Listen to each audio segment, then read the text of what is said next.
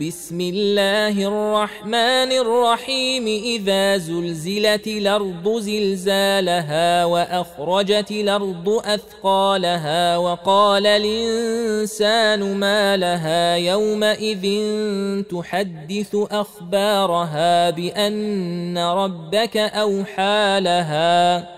يومئذ يصدر الناس أشتاتا ليروا أعمالهم. فمن يعمل مثقال ذره خيرا يره ومن يعمل مثقال ذره شرا يره